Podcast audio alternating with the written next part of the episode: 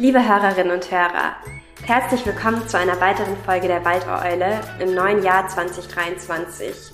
Heute haben wir Dominik Simignotti vom NABU Michael Otto Institut in Bergenhusen, kurz Moin, bei uns zu Gast und wir sprechen über das NABU-Projekt Regenpfeifer in Not.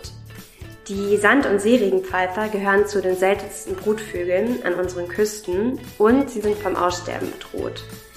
Dominik Simignotti, der Leiter des Fachbereichs Brutvögel der Küsten, untersucht, warum immer weniger der kleinen Vögel aus ihren Überwinterungsgebieten zu uns zurückkehren. Viel Spaß beim Zuhören! Hallo Dominik, herzlich willkommen zu unserem Podcast Die Waldeule. Wir freuen uns sehr, dass du dir heute Zeit nimmst, mit uns über das Regenpfeifer-Projekt von dir zu sprechen. Was kannst du uns denn über das Projekt erzählen? Ja, das Projekt ist dafür da, weil wir uns schon relativ lange in den Brutgebieten vom NABU aus mit diesen Arten beschäftigt haben und da auch äh, ja Ansätze zum Schutz gefunden haben. Wir haben aber festgestellt, eigentlich äh, sechs Monate im Jahr sind die Vögel dann gar nicht bei uns. Und zum Beispiel bei dem Seeregenpfeifer war vorher noch nicht mal bekannt, wo die überhaupt den Winter verbringen, äh, geschweige denn, was, äh, was die dort für Gefahren haben. Und wir haben deswegen beschlossen, dass wir da dringend ja diese Wissenslücken schließen müssen, um im Endeffekt die Arten dann auch wirklich konsequent äh, schützen zu können. Ja, es genau. macht Sinn. Und wie habt ihr denn diese Informationen über die Regenpfeifer gesammelt?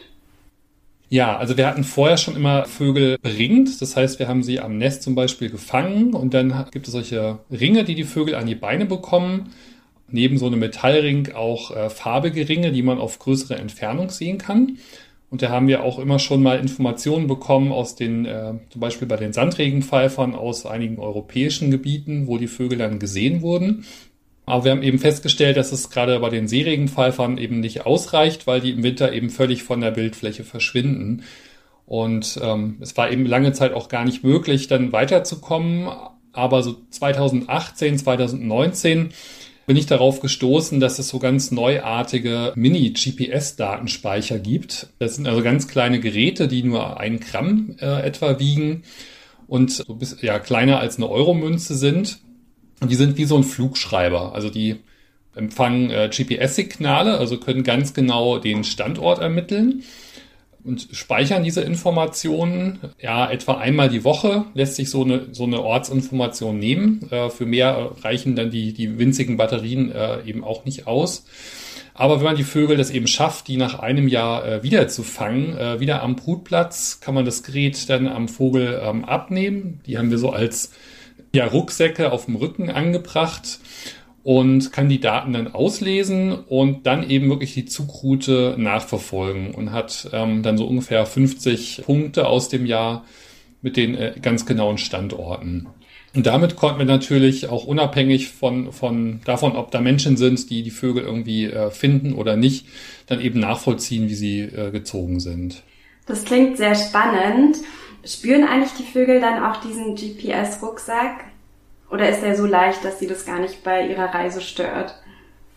Ja, also zumindest ist er ähm, so leicht, dass es keine, keine wesentliche Beeinträchtigung ist. Also wir haben eben darauf geachtet, dass es auf jeden Fall äh, nicht mehr als drei Prozent des Körpergewichtes ausmacht. Ähm, und der sitzt auch mit so einem ja, Silikonschlauch angebracht äh, auf dem Rücken, der so ein bisschen flexibel ist und sich nicht einschneiden kann ähm, in, in den Körper quasi, äh, sodass wir davon ausgehen, dass die Vögel zumindest kaum, kaum beeinträchtigt sind und damit gut zurechtkommen. Und wir haben am Anfang das eben auch beobachtet, die Vögel, ähm, nachdem wir die Geräte angebracht hatten, ob sie sich normal verhalten, ob sie normalen ähm, Erfolg beim Brüten haben und eben auch geschaut, ob sie ähnlich wie nicht, nicht äh, besenderte Vögel eben auch zurückkommen nach einem Jahr. Haben das auch so langsam aufgebaut, jetzt nicht gleich alle Vögel auf einen Schlag quasi besendert, ähm, sondern das so nach und nach quasi entwickelt. Und was habt ihr über die Aufenthaltsorte von den Regenpfeifern herausgefunden durch die Rucksäcke? Ja, das war ziemlich spannend. Also bei den Seeregenpfeifern zum Beispiel haben wir festgestellt, dass sie viel weiter ziehen, als man bisher angenommen hatte. Also wir haben ja ungefähr die Hälfte der Tiere ist bis Westafrika geflogen. Und zwar also wirklich weit bis, bis Guinea Conakry, Guinea Bissau, in den Senegal, also wirklich sehr weit. Also alle Ringfunde, die es bisher gab, von Seeregenpfeifern, die in Deutschland beringt worden waren, kamen alle von europäischen Küsten, europäischen Gebieten. Und das war dann schon eine große Überraschung. Ja, und konnten eben genau sehen, welche Gebiete genutzt werden und auch sehen, dass es da wirklich Muster gibt. Also, dass nicht jeder Vogel was anderes macht, sondern dass es bestimmte Stellen gibt, wo sie fast alle sich zu bestimmten Zeiten im Jahr aufhalten, wie zum Beispiel auch in Südspanien, in Andalusien gibt es Nationalpark Coto Doniana, kennt vielleicht der eine oder andere. Und da in der Nähe sind sie fast alle zum Beispiel vorbeigekommen. Also das war, das war sehr schön, das zu sehen. Und auch bei den Sandregenpfeifern konnten wir zum Beispiel sehen, dass äh, mehrere nach Irland geflogen sind. Das war vorher praktisch nicht bekannt durch Ringfunde, ähm, dass sie sich dort aufhalten. Und eben auch, dass die Sandregenpfeifer zum Teil sehr schnell vom Brutgebiet dorthin fliegen. Es ist ja auch nicht so weit sich dann das halbe Jahr an einer kleinen Stelle dort aufhalten, dann wieder zurückkommen und dann sechs Monate bei uns sind. Also dass das praktisch schon zwei Orte auf der Welt sind, die für die Vögel dann äh, entscheidend sind. Also das waren ganz spannende Erkenntnisse auf jeden Fall. Das ist ja ein richtiges Vorreiterprojekt, was ihr dann auch gestartet habt. Tauscht ihr euch da auch mit anderen Organisationen aus zu den Ergebnissen? Ja, das ist ganz schön. Also bei den Seeregenpfeifern haben ungefähr zeitgleich mit mir auch noch andere äh, Gruppen oder andere Forscherinnen und Forscher angefangen, auch praktisch die gleichen Mini-GPS-Datenlogger anzubringen an den Vögeln, und zwar in Norditalien, da ähm, so um die Bucht von Venedig herum und dann auch in Portugal, in Nordspanien und in äh, Südfrankreich. Und wir haben uns da inzwischen zusammengeschlossen und ja, haben uns darauf geeinigt, es macht keinen Sinn, dass wir jetzt eine Art Wettlauf machen, wer die Daten zuerst publiziert, sondern dass wir das gemeinsam machen wollen. Und es erhöht natürlich auch nochmal die Aussagekraft. Ne? Also wir können dann auch vergleichen, zum Beispiel den Anteil derer, die im Winter wegziehen, zwischen zum Beispiel unseren Gebieten hier im Norden und, und den anderen. Da sieht man auch schon ganz spannend, unsere sind halt alle Zugvögel, diese deutschen Seeregenpfeifer und die Portugiesen ziehen zum Beispiel dann äh, gar nicht weg anscheinend. Bei den anderen ist es so teils, teils. Und ja, das ist auf jeden Fall spannend. Also sind wir dabei, da diese, diese Kooperation da gerade noch, noch auszubauen. Genau. Und natürlich macht es auch schön, ist es schön zu sehen, dass auch andere Leute auf der Welt an ganz anderen, äh, ganz ähnlichen Fragen interessiert sind und an derselben Vogelart arbeiten. Das ist auch total sinnvoller Austausch, auch was die Methoden und Erfahrungen angeht. Ja, das klingt total spannend, sich da auch im Austausch zu stehen mit anderen Forscherinnen. Was beeinflusst denn den Zug von den Regenpfeifern in Deutschland speziell? Wir haben uns natürlich vor allem für die Frage interessiert, was da für Gefährdungen auch gibt auf dem Zugweg. Das sehen wir natürlich erstmal an sich an diesen Daten, die wir, an diesen Rohdaten, die wir bekommen, noch nicht. Das sind einfach die Ortsinformationen. Und wir haben dann aber angefangen, auch äh, lokale Gebietskenner ausfindig zu machen und zu befragen oder eben auch Literatur zu, zu wälzen und zu studieren und haben ja doch herausgefunden, dass in eigentlich allen Phasen im Jahreszyklus oder so an allen Stationen auf diesem Zugweg menschliche Einflüsse da sind die sich ähm, zumindest potenziell auch auf die Regenpfeifer auswirken können. Also ich hatte ja schon dieses Gebiet Cotodoniana angesprochen in Südspanien. Da wird eben sehr viel Gemüse auch unter anderem für den deutschen Markt angebaut. Und da findet sehr viel Wasserentnahme statt aus dem Nationalpark für die, für die Landwirtschaft, was dazu führt, dass aber auch die Feuchtgebiete im Nationalpark dann austrocknen und kaum noch für Wasser- und Bartvögel zum Teil nutzbar sind. Oder wir hatten einen Seeregenpfeifer, der ist in das äh, Tagus-Estuar geflogen in Portugal, direkt bei Lissabon. Und da war es schon mal interessant, dass der Vogel, das konnten wir halt durch die Daten sehen, ein, äh, ein, ja, ein Hausdach als Hochwasserrastplatz genutzt hat. Das ist schon mal sehr ungewöhnlich und es liegt aber einfach daran, dass eben alles zugebaut ist dort, dass es an natürlichen ähm, Hochwasserrastplätzen äh, mangelt. Und es gibt genau dort, wo der Vogel gerastet hat, eben auch Pläne, einen zweiten Flughafen für Lissabon, einen zweiten zivilen Flughafen, mitten im, in der Flussmündung quasi zu bauen, was natürlich eine große Gefahr wäre ähm, für die Seeregenpfeifer, aber auch viele andere Vögel dort, Flamingos und äh, Säbelschnäbler und so weiter. Dem Punkt zum Beispiel haben wir, geben natürlich auch unsere Daten vom NABU dann auch gerne weiter an Kolleginnen und Kollegen, die das dann auch nutzen, um, um zu versuchen, eben solche Eingriffe zu verhindern. Also ihr seid dann auch in Kontakt mit Organ Naturschutzorganisationen vor Ort, um da eben nachhaltig die Situation für die Zugvögel zu verbessern. Genau. Das geht sogar bis nach Afrika. Da ist natürlich ein bisschen schwieriger für jemanden, der aus Europa kommt, da äh, erstmal Kontakte zu knüpfen. Aber wir haben Leute eben auch gefunden, die in Dakar zum Beispiel, im Senegal, im Vogelschutz tätig sind, auch über unser Netzwerk BirdLife International, zu dem der NABU ja gehört und die uns zum Beispiel auch gute Informationen geben konnten über die Gefährdung dort, unter anderem auch durch den Klimawandel, aber auch durch ja, Landnutzung wie Siedlungsbau und ähnliches. Und umgekehrt haben wir natürlich aber auch unsere Daten dann zur Verfügung gestellt, damit die auch dort berücksichtigt werden können und einfließen können in Schutzaktivitäten. Ja, also das sind so die Hauptpfeiler natürlich Klimawandel, und wie beeinflusst der den Vogelzug von den Regenpfeifern speziell jetzt? Genau, also bei den bei vielen Zugvogelarten hat man ja beobachtet, dass es da ähm, einen großen Einfluss des Klimawandels gibt, indem Vögel zum Beispiel früher zurückkehren im Frühjahr oder weniger weit äh, ziehen. Ob das bei den Regenpfeifern ist, so ist, können wir noch nicht bisher verbindlich sagen es ist schon auffällig, dass wir bei den Sandregenpfeifern relativ viele hatten, die jetzt ähm, in, in Irland überwintert haben. Also eigentlich auf einem dem gleichen Breitengrad wie hier bei uns in Schleswig-Holstein. Das könnte eine Verschiebung sein durch den Klimawandel, aber es ist noch schwer zu sagen, weil die früheren Daten eben auch mit anderen Methoden aufgenommen äh, wurden, eben diese Beringungsdaten. Da werden wir noch ein bisschen ja, Hirnschmalz reinstecken müssen, auch in die Datenanalyse, um da vielleicht noch zu Aussagen zu kommen. Aber es, es kann natürlich, könnte gut sein, dass es da eben auch Einflüsse gibt, dass sich Gebiete dann äh, verschieben. Mhm. Aber es ist natürlich auch so, dass innerhalb der Gebiete der Klimawandel natürlich äh, Auswirkungen hat, eben durch zum Beispiel dann zunehmende Trockenheit ist natürlich für so einen Wasser- und Wartvogel natürlich ähm, grundsätzlich erstmal ein Problem. Ja, menschlicher Einfluss, Trockenheit, sind Gründe, wieso weniger Regenpfeife aus den Überwinterungsgebieten zurückkehren. Gibt es noch weitere Faktoren, die ihr erforscht habt oder von denen ihr sicher wisst? Ja, ist eine gute Frage. Also sind, ich glaube, da sind schon so die, die wesentlichen Punkte. Ja. Und, aber da sind, müssen wir sicherlich an vielen Punkten auch noch genauer hinschauen inwieweit diese Umweltveränderungen, von denen wir jetzt gehört haben, weit die sich auch auf die Regenpfeife auswirken oder nicht auswirken oder in welcher Form sie sich auswirken, so dass wir sicherlich auch da noch ja, über Folgeprojekte nachdenken werden, so, sich zum Beispiel die Situation in Westafrika nochmal genauer anzuschauen. Also viele Vögel haben sich dort an einem bestimmten Fluss, äh, dem Salum im Senegal, aufgehalten.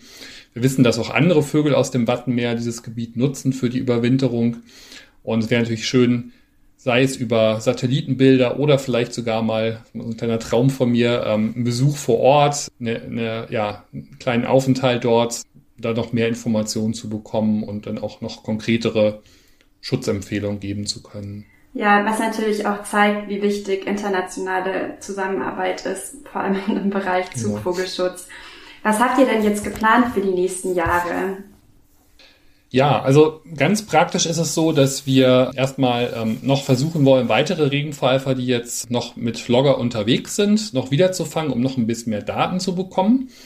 Wir haben im letzten Jahr einige Vögel auch zum zweiten Mal quasi auf die Reise geschickt mit, mit diesem GPS-Datenlogger, um auch zu schauen, ob die Vögel sich in unterschiedlichen Jahren dann gleich verhalten oder ob die flexibel sind. Das wäre natürlich auch nochmal ein guter Hinweis darauf, wie resilient die auch sind gegenüber Umweltveränderungen, also ob die ihr festes, individuell festes Programm haben oder ob die da auch flexibel reagieren auf, auf äh, Umwelteinflüsse, Umweltveränderungen. Was auch noch für uns jetzt erstmal wichtig ist, ist auch diese Erkenntnisse jetzt äh, öffentlich zugänglich zu machen, also sprich ja wissenschaftlich auch ähm, zu veröffentlichen, mhm. damit sie eben auch offiziell äh, zitierfähig sind und genutzt werden können, auch von, von internationalen Organisationen zum Beispiel. Das ist ein Punkt, genau. Und wir sind eben am, sowohl am Nachdenken, wie wir in Deutschland noch den Schutz auch verbessern können, wenn die, die Regenpfeifer sind zwar in einigen Bereichen, wo Nationalparke sind, in der Regel äh, gut geschützt, aber es gibt eben auch zum Beispiel an den vielen Ostseestränden, wo Sandregenpfeifer vorkommen, noch keinen, ähm, noch keinen umfassenden Schutz ähm, es gibt dort eben Verluste durch ja, Strandtouristen, die sich, die eben versehentlich in äh, Gelege zum Beispiel treten. Und es gibt äh, da andere Probleme in den Brutgebieten. Also das wollen wir angehen und aber eben auch, äh, wie schon erwähnt, eben diese, diese Fragen, die die äh, afrikanischen Gebiete zum Beispiel betreffen, wo aber einfach auch noch weiterer Bedarf ist, das noch genauer ähm, rauszuarbeiten. Dann habt ihr ja einiges vor noch in den nächsten Jahren. Was sind denn so die genau. konkreten Probleme in Deutschland? Du meintest zu viele Touristen, also dass die Schutzgebiete nicht ausreichend geschützt sind. Und was kommt noch hinzu? Ja, also es gibt eben auch Einflüsse des Klimawandels bei den Strandbrütern. Also See- und Sandregenpfeifer zählen ja mit zum Beispiel der Zwergseeschwalbe zusammen zu der, zur Gilde der Strandbrüter. Und die sind, also generell ist es so, dass Strandbrüter weltweit gesehen zu den am stärksten bedrohten Vogelgruppen gehören, weil sie eben von zwei Seiten her ähm, Einflüssen ausgesetzt sind. Ne? Von der Seeseite her ist es zum Beispiel, ähm, ja sind das Überflutungen zum Beispiel, aber auch ja Umweltgifte, äh, Fischerei. Und von Land her dann aber zum Beispiel äh, Landraubtiere, die auch Nester plündern können, eben Tourismus, ähm, aber auch ja Infrastrukturprojekte und ähnliches. Mhm. Also das sind generell eben so eine doppelte doppelte äh, Gefährdung und speziell bei den beiden Arten jetzt in Deutschland bei den Regenpfeifern ist es eben auch diese Überflutung, die dazu führt, dass zum Beispiel die Eier dann weggespült werden. Und das hat eben auch nach, nachweislich zugenommen im, im Zuge des Klimawandels. Dann klar, die Störungen haben, hatten wir ja schon angesprochen und eben großes Problem sind auch diese Nestverluste durch, durch äh, Beutegreifer. Mhm. Das ist an sich erstmal ein natürliches Phänomen natürlich, dass Arten wie der Fuchs oder verschiedene Möwen ähm, die Eier erbeuten können. Natürlicherweise haben die Tiere dann aber genügend Ausweichmöglichkeiten. Das ist so ihre, ja, ihre Anpassung, ihre, ihre Strategie, dass sie dann, wenn so eine Kolonie zum Beispiel oder so ein Brutplatz von zu vielen Raubtieren entdeckt wurde, eben den Ort wechseln. Das, das können die durchaus. Aber es muss natürlich genügend Lebensraum geben und diese Ausweichmöglichkeiten geben. Und das ist eben nicht im ausreichenden äh, Maße der Fall. Und hinzu kommt dann noch, dass zum Teil auch eingeführte ähm, Räuberarten, wie zum Beispiel der Marderhund, der eigentlich in Asien nur vorkommt, aber eingeschleppt wurde, dann eben auch auftreten als Nesträuber. Und all diese Dinge zu, wirken natürlich zusammen auch und gefährden dadurch die Populationen. Ja, es sind ganz schön viele Herausforderungen den man ja. sich stellen muss. Würdest du die Regenpfeifer als weniger anpassungsfähig im Vergleich zu anderen Vogelarten bezeichnen? Nee, eigentlich sind sie sogar beso besonders stark anpassungsfähig. Ähm, mhm. Das müssen sie auch, weil es sind solche Pionierlebensräume, die sie eigentlich bevorzugen, so Nährungshaken, Strandwelle, also eigentlich sehr dynamische Lebensräume, die entstehen und oder in dem natürlichen System entstehen und wieder verschwinden. Wir konnten das zum Beispiel auch dadurch sehen, dass wir ähm, mal einen Brutvogel gefangen haben, einen Seeregenpfeifer, der im Jahr vorher noch an der französischen Mittelmeerküste äh, auf dem Nest gebrütet hat, dort von einem Kollegen äh, beringt worden ist und dann eben nur ein Jahr später ähm, dann in Norddeutschland Brutvogel war. Also das ist eine Umsiedlung über ja, mehr als 1000 Kilometer. Ja. Ähm, sicherlich ein extremes Beispiel, aber die, ähm, die können das, ähm, sich, sich umsiedeln, zumindest was die Brutgebiete angeht. Beim Zug wissen man das eben nicht so genau, wie, wie flexibel sie sind. Aber an sich ist diese Anpassungsfähigkeit da. Aber ähm, es hilft natürlich alles nichts, wenn, wenn, nicht, wenn es nicht eine Art Netzwerk guter, geeigneter Gebiete gibt, wo sie eben dann auch wechseln können. Ja, was fasziniert dich eigentlich an den Regenpfeifen oder wie bist du zum Thema Regenpfeifer gekommen? Ja, also ich bin im Prinzip äh, schon seit der Kindheit äh, immer äh, der Vogelbeobachtung nachgegangen und auch wenn ich nicht ursprünglich von der Küste, sondern aus dem Binnenland komme, haben mich die Wartvögel, zu denen die Regenpfeifer eben auch gehören, schon immer fasziniert. Und die Sandregenpfeifer, die konnte ich sogar früher ähm, schon auf, zumindest zur Zugzeit beobachten an ja, irgendwelchen Baggerseen äh, in Mitteldeutschland. Der Seeregenpfeifer, das hat da nie geklappt. Der ist da extrem selten nur mal, äh, wenn sich einer äh, verirrt quasi. Das hat dann gedauert, bis ich mal mit der Uni Freiburg, wo ich äh, studiert hatte, am Anfang an den Neusiedler See an der Grenze von Österreich und Ungarn gekommen bin. Da konnte ich dann die ersten beobachten, die ich sehr spannend fand. Denn der Seeregenpfeifer ist eigentlich ein Steppenvogel sogar, der nur hier in Westeuropa dann ähm, an der Küste vor allem vorkommt. Ja, aber vor allem die Faszination kam dann schon durch meine Arbeit für den NABU, wenn man wirklich an der Brutbiologie arbeitet, wenn man die, die Nester sieht, also die Eier sieht, die Jungvögel sieht, wenn man sieht, wie leidenschaftlich die Altvögel ihre, ihren Nachwuchs verteidigen und ähm, Räuber versuchen abzulenken und äh, zu vertreiben. Also es ist äh, total spannend. Und wenn man einzelne Vögel eben auch bringt und markiert und immer jedes Jahr wiedererkennen kann oder dann im Winter, wenn man halt viel in die Büroarbeit macht, dann immer mal E-Mails äh, reinbekommt von netten Vogelbeobachterinnen und Beobachtern aus Frankreich und, und England und so weiter, die die Vögel dann irgendwo gesehen haben am Strand dort. Das, das macht natürlich dann besonders Spaß. Wann ist denn so die, der beste Zeitpunkt, euch zu besuchen oder das Institut mal anzuschauen? Ja, also wenn du uns mal besuchen willst, was du natürlich sehr gerne machen kannst, ist am besten, ähm, ja, also ich sag mal so zwischen April und Juli äh, in der Brutzeit ist es immer am schönsten und auch für die Leute, die bei uns die, die Ausstellung zum Beispiel besuchen wollen, das das, da geht es vor allem auch um die Störche, die bei uns im Dorf ähm, zum Glück noch in großer Zahl brüten. Bergenhusen, wo wir sitzen, ist ja als Storchendorf bekannt.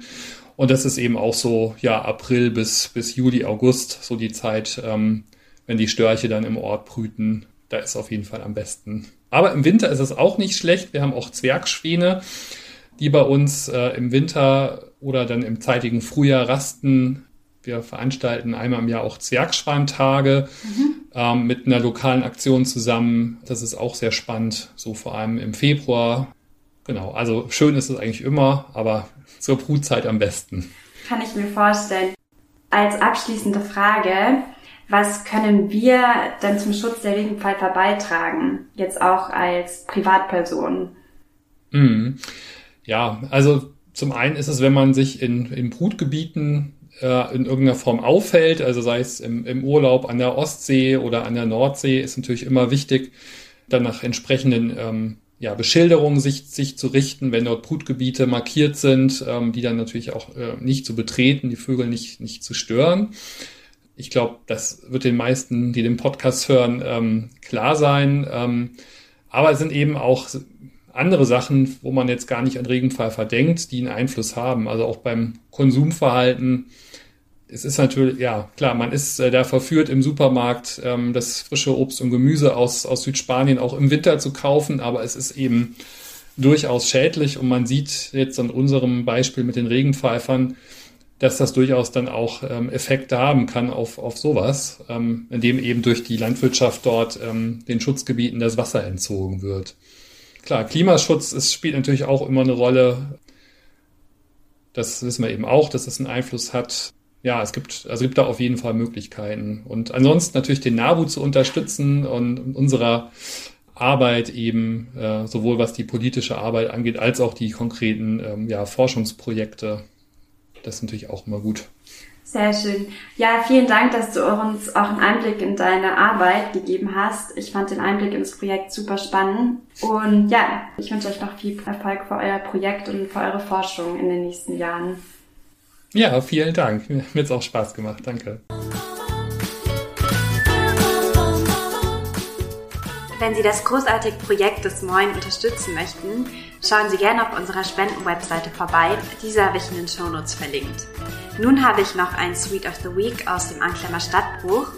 Unsere Stiftung Nationales Naturerbe konnte 2022 mit Hilfe von Spendengeldern 8,6 Hektar Acker bei Bubewitz als Tauschflächen sichern. Diese Flächen sollen nun gegen naturschutzfachlich wertvolle Wiesen im Anklammer Stadtbuch getauscht werden, wo sich unsere Stiftung seit Jahren engagiert. Die Nabelstiftung kann damit Lücken zwischen Stiftungswiesen schließen und Lebensraum für bedrohte Wiesenvögel sichern. Wir freuen uns sehr darüber. Ich danke Ihnen fürs Zuhören und bis zum nächsten Mal.